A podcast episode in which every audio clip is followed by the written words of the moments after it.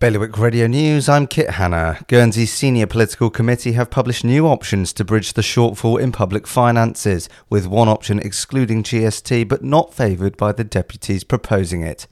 Traditionally seen as the start of Jersey's summer season, April will also see a new person in charge of promoting the island as a tourist destination.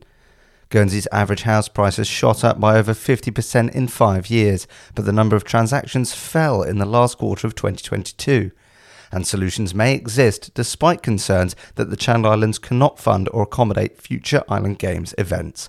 For more on all these stories, visit bailiwickexpress.com. Your weather for today will be mainly sunny with a high of 8 degrees. The wind will be a southeast light force 2 to force 3. High tide is at 20 to past 8 this evening. That's the latest from the Bailiwick Express news team.